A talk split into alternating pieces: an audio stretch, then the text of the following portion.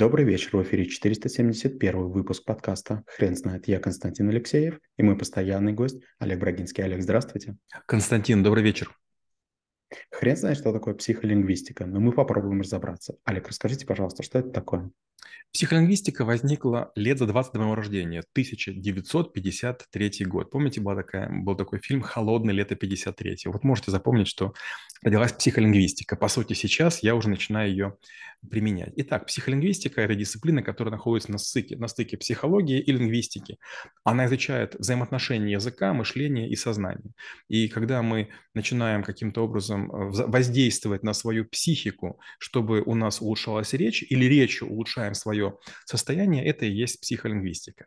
А, психолингвистику в 1936 году придумал Кантер, а, который использовал ее в книге «Объективная теория грамматики», «Психология грамматики», а, где он много говорил о том, что условием общения и регуляционных функций а, людей являются использование специальных а, языков, которые либо ограничивают, либо расширяют сознание мира. Если в какой-то дисциплине нам требуется вводить какие-нибудь э, странные слова, словосочетания, термины и понятия, мы это делаем. И не зря, допустим, есть машинные переводчики, которые показывают, что значение одного и того же слова очень сильно зависит от дисциплины, в которой мы используем. Например, закон философии имеет одно значение, закон физики другое, закон в праве третье. В семейных отношениях четвертое. Олег, вы не могли бы, пожалуйста, описать несколько принципов психолингвистики? Но в первую очередь есть такая штука, называется лингвистическая относительность. А, в отличие от, э, там, скажем, физики, где гравитация – это гравитация всегда, наш язык, он содержит контекст. Да? И, допустим, слово «фарватер», я нахожусь в фарватере, обозначает, что я плыву за, за вашим кораблем. Но, может быть, иначе. Я нахожусь в фарватере вашего обаяния. Это очень красиво, это очень пафосно, это очень тонко сказано. Вторая, допустим, такая, вторая такая штука – это структурализм. А, мы не всегда используем полное предложение, что приводит к ошибкам. Буквально сегодня Данил мне написал, что мне необходимо там некий ключ принести вот на такую-то встречу. А я спрашиваю, зачем ключ на эту встречу? И вдруг оказывается, что он имел в виду не ключ для дверей, как я подумал, а ключ шифр, шифрующий, то есть токен, который является а, там средством защиты. Это и есть как раз вот неструктурность. И я и Даниил, мы, используя бытовой язык, а, допустили оплошности. Это привело к тому, что а, возник, возникла коллизия, требующая разрешения. И мы провели специальную работу для того, чтобы восстановить статус-кво.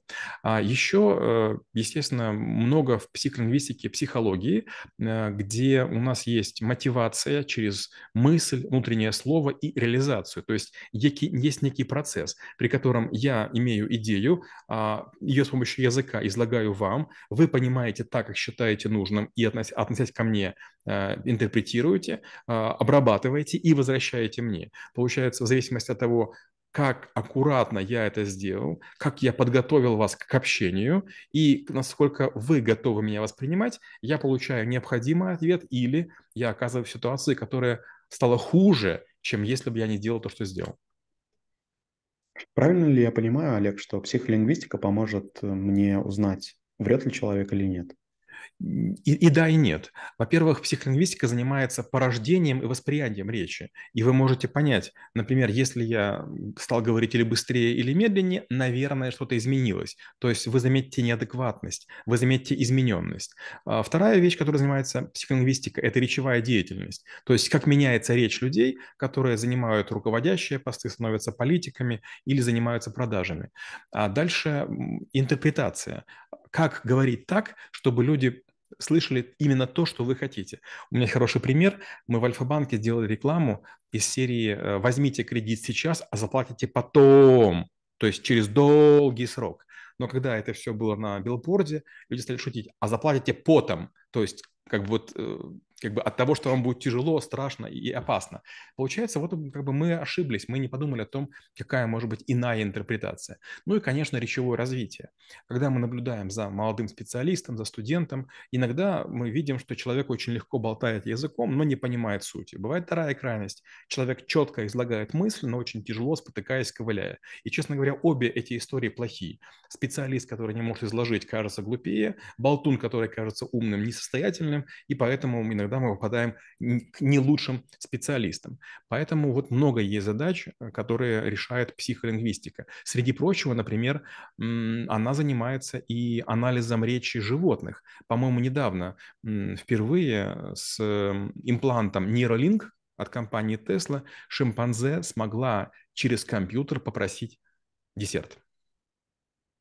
Олег, вы не могли бы, пожалуйста, поделиться, какие эксперименты были проведены в ходе развития этой э, дисциплины? Ну, первая горилла Коко, очень известная, которая показывала большое количество жестов. Ее научили э, излагать свои мысли, и она научила отличать себя в третьем лице, как она, да, то есть говорят о ней, или она в первом лице, когда она говорит о себе. А, очень известная шимпанзе Банбо Канази, а, потом эм, дельфин Элвар, а, и дельфин Феникс, э, тюлень Гувер. То есть есть некоторое количество животных, наверное, сегодня меньше двух десятков, которые так или иначе выучили язык и осознанно его применяли. Да, конечно, есть вороны, попугаи, да, конечно, есть а, собаки, но, честно говоря, они понимают ограниченный язык, и их конструкции чересчур примитивны. Мы говорим о том, когда животные генерировали язык путем наблюдения за а, людьми. То есть, получается, они были способны к познанию речи, созданию новых языковых конструктов, а не реплик, реплики. То есть они не заучивали, как попугаи, некие фразы, которые просто не попад сообщали. Олег, а можно ли сказать, что знание психолингвистики сделает меня более подозрительным человеком? Конечно, конечно. Если вы слышите, как человек вдыхает, как он хлюпает, как он сопит, вы будете замечать, что иногда наступает зашумление речи. То есть человек так волнуется, что начинает э, использовать более простые предложения, более короткие слова, нечеткие. Он очень старается понравиться, очень хочется доверия втереть. Или наоборот, вы будете вдруг замечать, что человек а, имеет просто манную кашу в голове. А, на днях мы с супругой были а, на, на, на одном ужине, там очень важные, известные люди, люди были, и нас познакомили, среди прочего, с одним специалистом. Это специалист, ну, якобы высокого уровня и так далее и тому подобное. Но когда мы слышали речь, честно говоря, мне становилось грустнее, грустнее грустнее. Никакие регалии не могут скрыть, что в голове относительный беспорядок, и человек пафосные и очень точные слова используют просто, знаете, как, как барабанная дробь, лишь бы звучали. Олег, скажите, а может ли возникнуть такая ситуация, при которой психолингвистика поможет мне скрыть мою некомпетентность? Да, конечно. Есть такой термин, называется промежуточный язык. Например, а, вы айтишник, и я айтишник, но для того, чтобы я вас не поймал на ошибке, вы начинаете говорить бытовыми словами. К чему это приводит? А, вы загрубляете речь, оправдываясь некой своей ролью. Я такое частенько тоже использую, когда не хочу показывать, что я в этом разбираюсь. Мне важно понять, насколько люди будут честны, откровенны и профессиональны. Олег, расскажите, пожалуйста, когда психолингвистика стала для вас навыком? Ну, в первую очередь, когда я в Германии начал работать, вдруг оказалась такая интересная вещь. Я стал способен к синхронному переводу. Русский, украинский, немецкий, английский мне давался относительно легко. Но были некоторые вещи, которые я не мог. Например, я долго пытался научиться по-немецки считать. 1, 2, 3, 4, 5. Знаете, вот помните фильм Юлиана Семенова 17 мгновений весны, там, где говорили, что радистка Кэт, когда будет рожать, закричит на родном языке. У меня была такая же история. Когда я считал что-нибудь, вот перечислимые предметы, я всегда использовал русский язык. То есть, но не мог перейти на английский и немецкий. И я прямо удивился. То есть, я могу медленно говорить, но не могу использовать. То есть, называть номера предметов и числительные могу, а вот применять нет. И поэтому вот это впервые об этом задумался, начал читать разную литературу, нашел как раз психолингвистику и нашел приемы, а, с помощью которых я могу кратковременно делать любой язык своим.